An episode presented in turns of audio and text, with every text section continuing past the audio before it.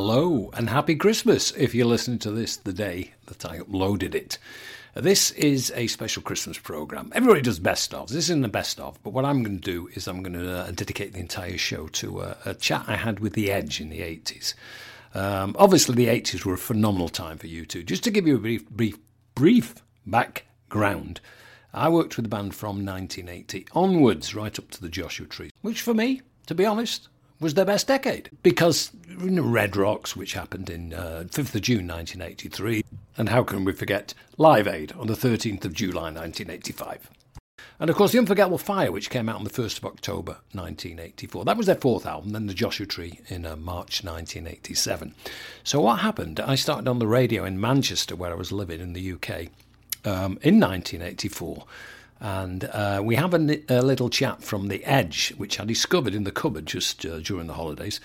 And it was The Edge phoning me to wish the programme happy birthday. And we talked about the up-and-coming Live Aid show. So that's kind of gold. And then I went back and dug out some footage and stuff that I had from the four programmes that I did on U2, which are... what are they? They're episodes 15, 16, 17 and 18, if I'm not mistaken. Malcolm Gary talking about Red Rocks, my interview with Adam The Edge, an interview with Bono and The Edge, and other stuff. Oh, my phone's going. Never mind. Sorry about that. So what we're going to do is we're going to roll with it. And U2 was a phenomenal experience for me to work with that band right from the beginning. I got them the first TV, their first radio session, grew up with them. And I suppose you can say the rest is history. And it's incredible to think some 40 years later, I've dug this out and I'm playing it. The audio quality is about as good as it can be from 40 years ago. So bear with me. There's a little bit at the start of the phone interview with The Edge where it's a little low. But you still should be able to hear it. So let's get on with it. With the way the band's progressed and everything, and here we are sort of 5 years on from the time I saw you play the Polytechnic, for instance, and I was there in that room that Bono refers to where there were 9 people there. I was proud to say I was one of them. Would be a bit of an understatement to say you've come a long way since then, but I mean, it is actually a changed U2 now, isn't it, Edge, with the fact that everything is reliant on the total production and the sheer quality of the stage show that you're putting together. It's not relying so much on Bono climbing PA stacks nowadays, etc., is it? Yeah, there's a certain finesse that we've developed over the last 12 months, and some would say it's long overdue. You know, we've survived for long enough, I think, on just vibe, you know.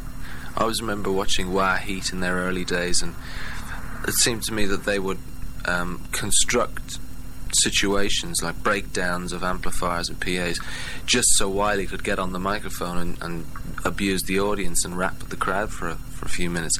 And that was great, you know, that works fantastically in a club or a small theatre.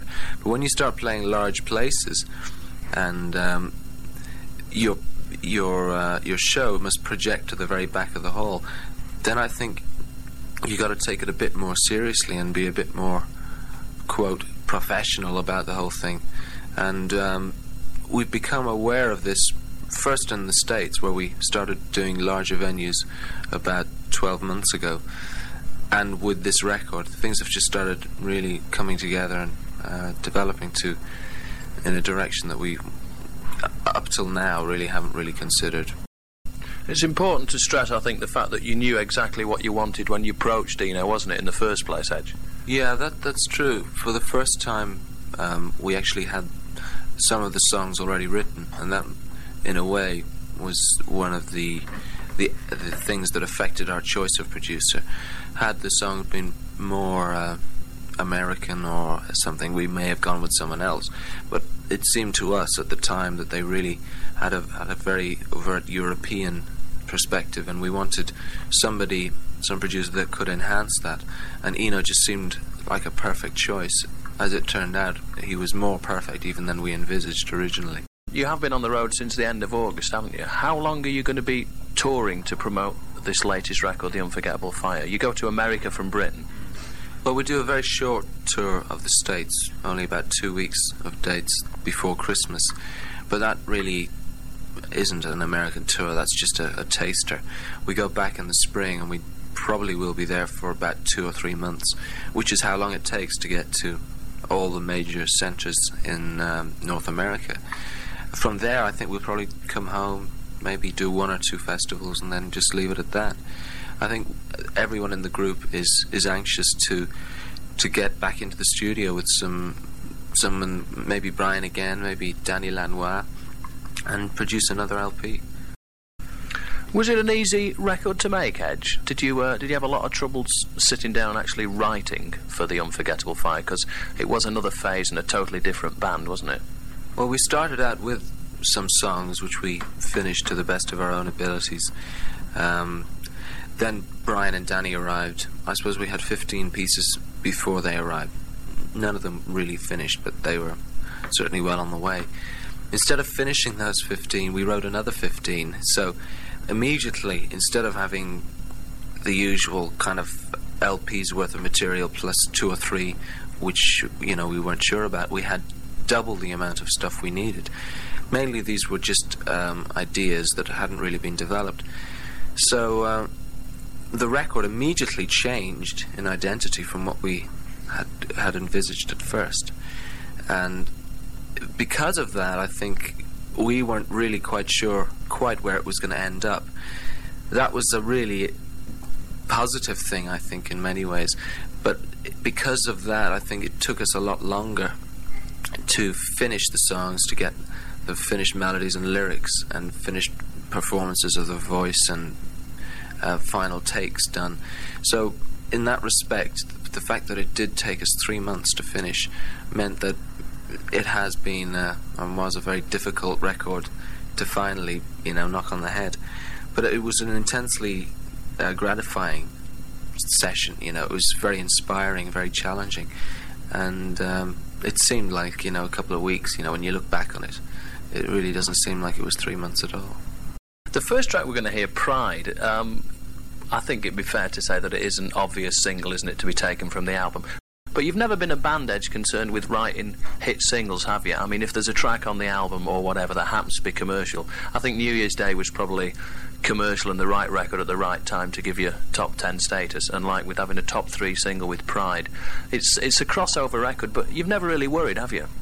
No, our emphasis has always been on the LPs, on creating an album of material that has some sort of ebb and flow and works as a collection of pieces. With this song, Pride, I think the essence of the song is very simple, and that's probably why it makes sense as a 45.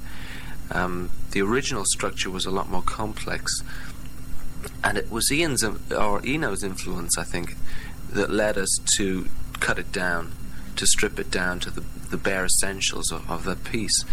And in so doing, I think we produced probably one of our only true single releases. So, I mean, it wasn't envisaged originally as a 45, but it just became obvious, you know, when we mixed it, that it was actually a song that could go very far in the charts. The next track, Edge, is the title track from the album, The Unforgettable Fire. Yeah, it's actually my favourite track on the record at the moment. I tend to change my opinion from, but just at the moment, that is it. It's a song that started its life quite a while ago as just a little piano piece, and developed from there to the track that's on the record. We demoed it before Brian and Danny arrived, and the nice thing about that song is that the essential musical qualities that it had as a piano piece and as a demo are still there as a final track on the record, but it's just stated in a far stronger, more confident way. It's one of the nicest pieces I think we've ever done as a band. Yeah, it's really funny how times change, you know, and policies change in the sub-editorial side of these sort of magazines. But I honestly believe that they're really cutting their own throats, because they're getting so cynical and so negative that it's honestly, it's penance reading them now. I never read those things anymore. Very few musicians that I know of read them, or if they do, it's just in secret. They just maybe pick one up every couple of months if there's something particularly that interests them. But really, who wants to pick up papers like that and read this sort of trash that they're putting out. It's just so depressing. That's the only word for it. You read it and you feel, my God, you know, what's this business all about? Let's just pack it in and open greengrocers shops or something. It's just, you know, what more can you say? Bad's an interesting title, Edge. Did you have much trouble thinking up a title like that? It seemed actually quite an obvious one. In fact, it was so obvious that we questioned it originally. One of the early inspirations for that song was a certain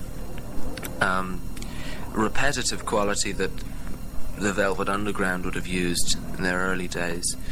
And the song, lyrically, was, I think, seemed to be dedicated to a friend of Bono's who was going through a very bad time with heroin. So the whole thing, I mean, it really did, that title suggested itself quite early on in the making of the song. So it was one of those working titles that we weren't sure about, and then when it came to the end of the record we had to make a decision, and I think everyone was convinced that that was the title, really, and that nothing else could sum everything up quite so well.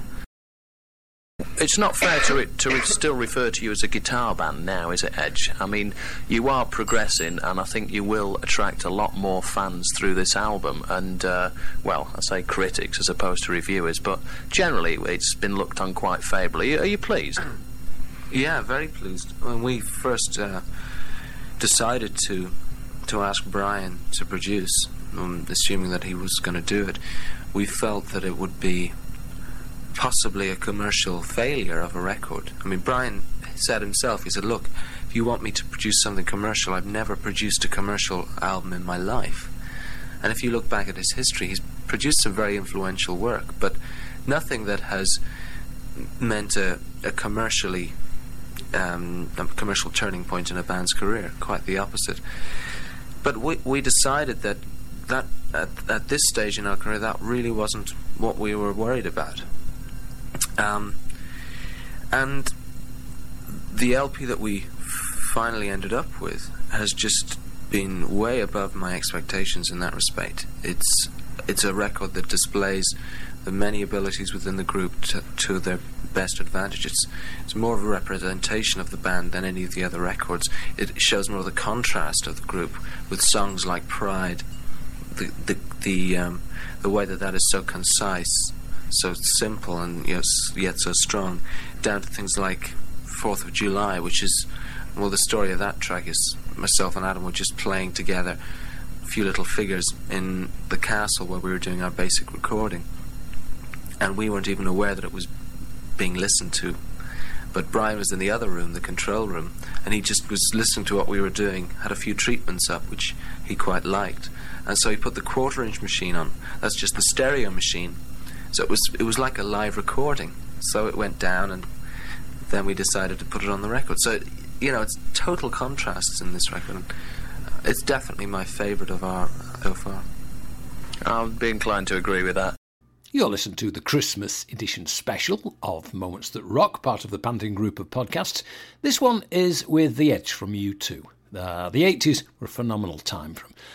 The bit you've heard was about the album The Unforgettable Fire. It was originally out on my radio show in Manchester in 1985, I think. No, right? Yeah, no, 84. Anyway, it went out as a Christmas special, and we're repeating a little bit of it here. And this bit that's coming up now, after the break, will be The Edge again. And he phoned me up when the radio show was a year old to wish the programme happy birthday. So this bit is 1985. Hello, Pantheon podcast listeners. Christian Swain here to tell you more about my experience with Raycon earbuds. Our family now has 3 pairs of Raycon earbuds around the house, and my wife just grabbed a pair of the Headphone Pros to replace some headphones from a company that was double the price.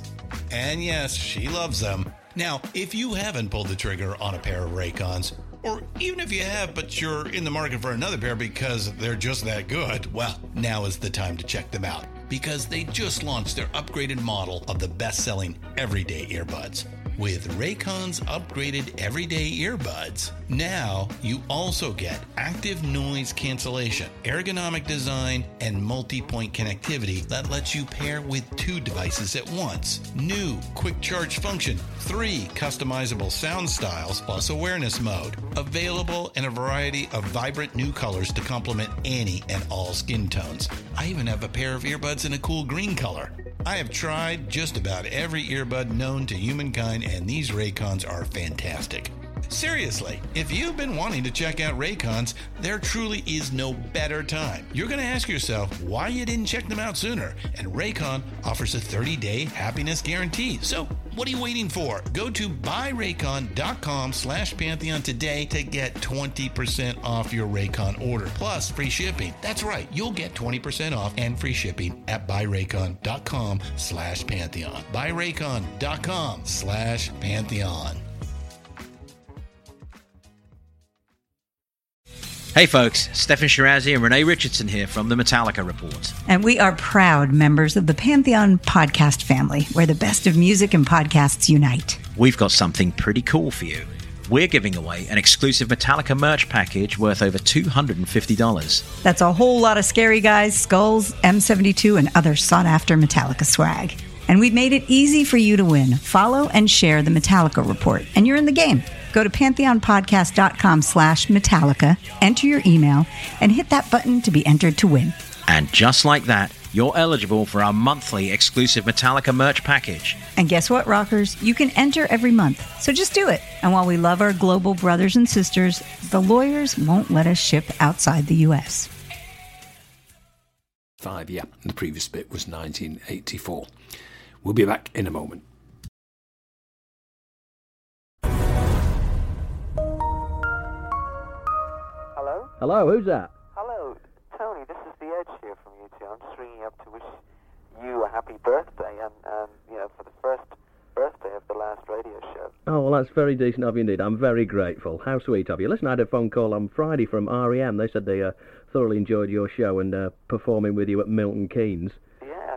They're a great bunch of guys, actually. We had them over to Dublin as well for our show in Croke Park. How did that go? It was amazing. Was that about the same amount of people, Edge? In fact, a little more than we had at Milton Keynes, I think. The restrictions at Milton Keynes were around 50,000. We were allowed to sell upwards to 60,000 tickets for the Irish show, so it was about 60. But it was a great day. I mean, you can imagine what a recipe for an occasion. You two playing the hometown after 2 years of absence, and it was also Dublin's festival week, so everybody was in incredibly kind of jubilant form. It was amazing. We just lit the touch paper and stood back, and the whole thing just went. Did you have better weather?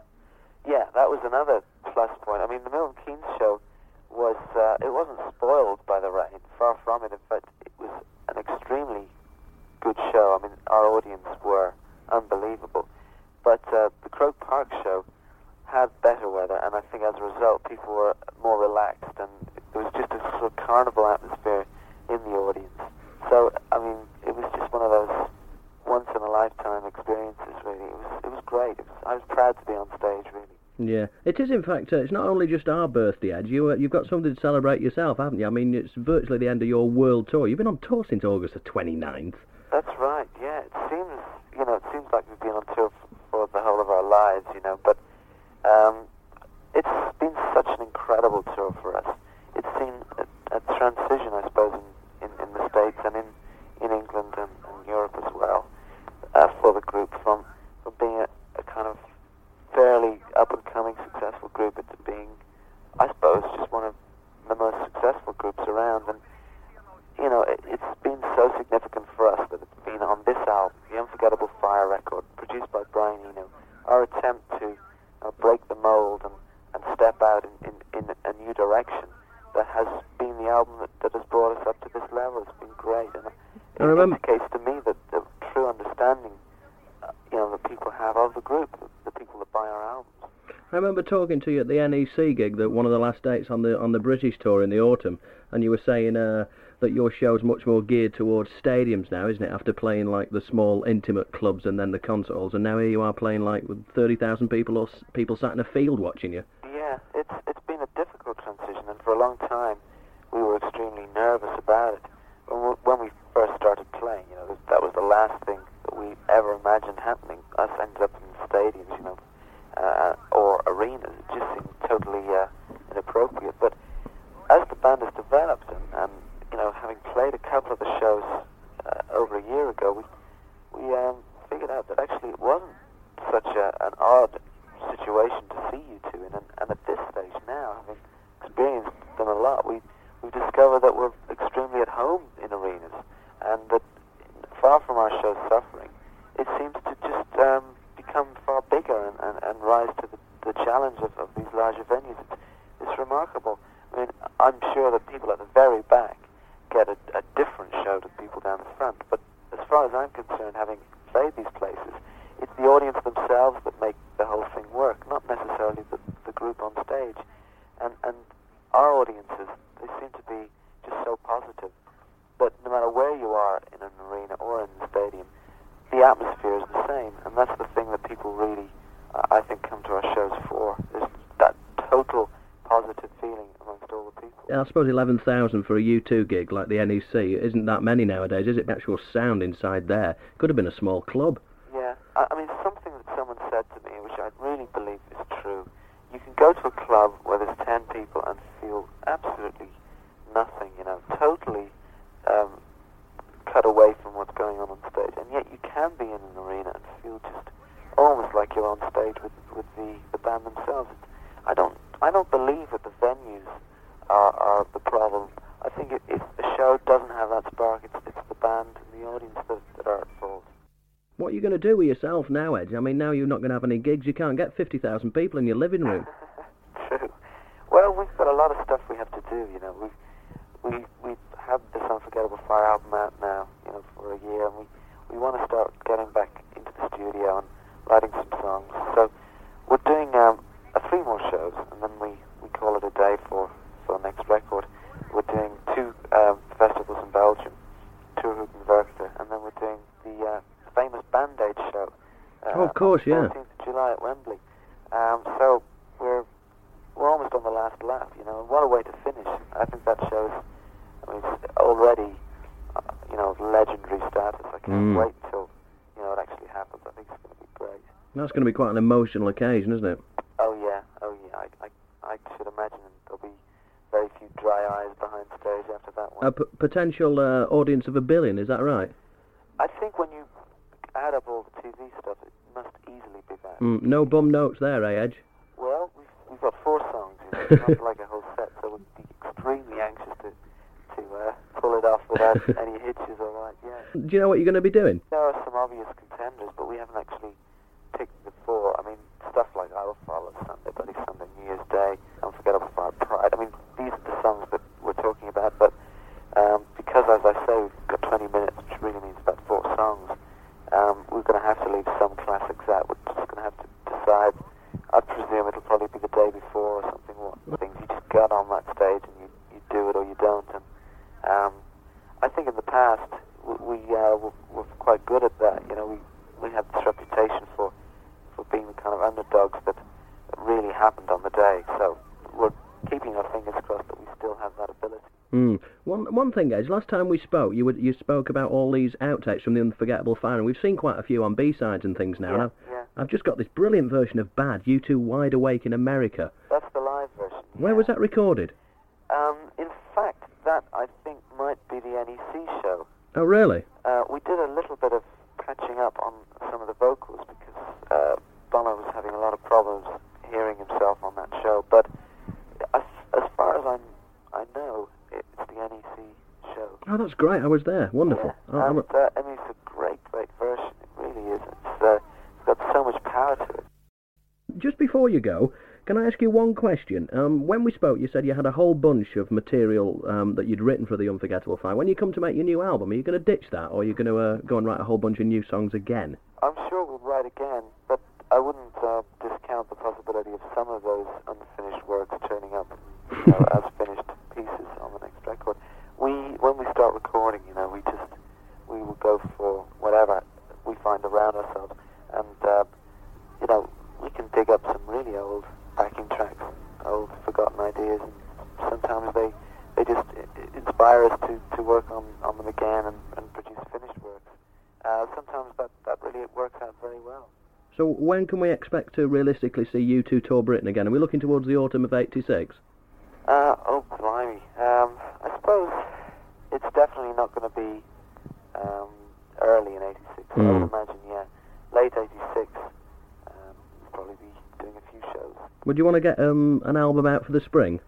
I doubt if we'll have it out by then. I think we'll probably have the album out by the summer, maybe early autumn, and be touring sort of around that same time.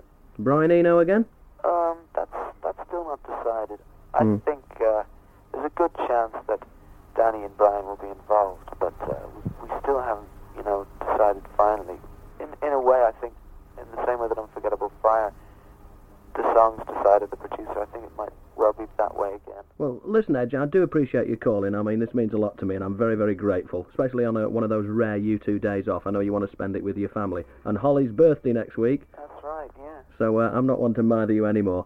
I don't need to wish you good luck, because I think there's millions and millions of people all over the world behind you, and your records are only getting better anyway. Oh, well, thank you, Tony. You're very kind. What a sycophant, eh? Well, listen, have a good show, It's great to think that you've been on the air for a whole year. Great or a miracle? Yeah, it seems like only yesterday that, you were telling us about your show, and, everyone was really excited about it, so well, listen, congratulations. Well, thank you very much for all the support, and I sincerely hope that we'll have a chat when you're back in Manchester. It doesn't really matter. I mean, I'll come anywhere to talk to you, let's face it. Okay, Tony. Love to all the family, Edge. Is there anything you want to hear that I can play for you after this interview, rather than instead of just your own stuff? Any particular favourite?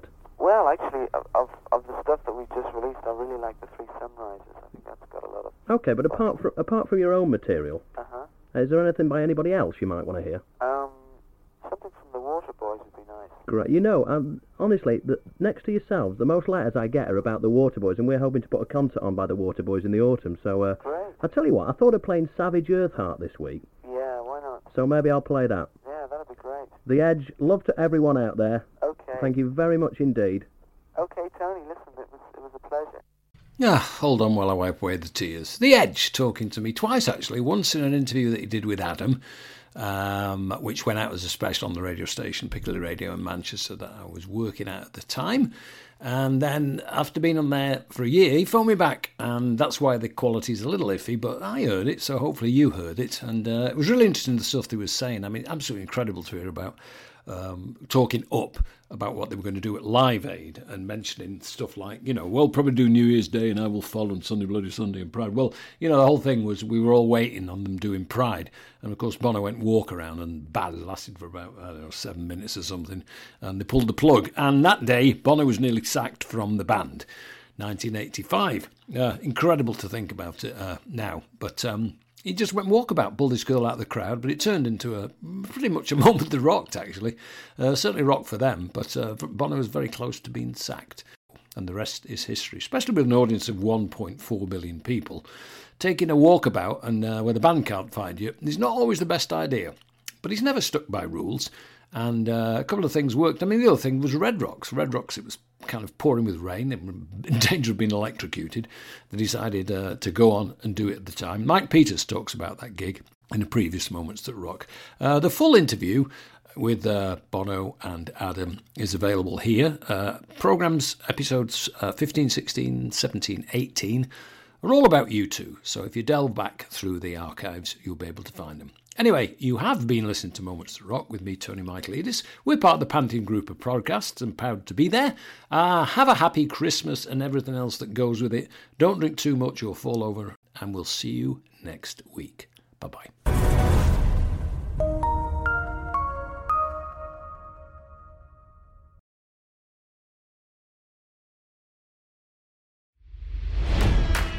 It's NFL draft season, and that means it's time to start thinking about fantasy football.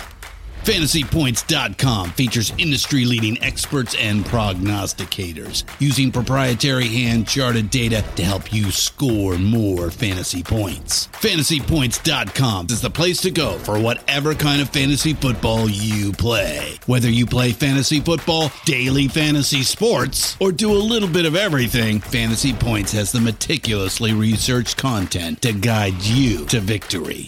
And why wait for the fall? Fantasy Points also covers the new spring football league, the UFL. Join the guru, John Hansen, Scott Barrett, Joe Dolan, and other massive names in the fantasy football universe with an exclusive offer. Use code Pantheon for 15% off any Fantasy Points package, including the all-in package, with access to every article, tool, and data nugget that Fantasy Points has to offer. That's FantasyPoints.com and code Pantheon for 15% off at Fantasy Points. FantasyPoints.com. Code Pantheon. Score more fantasy points.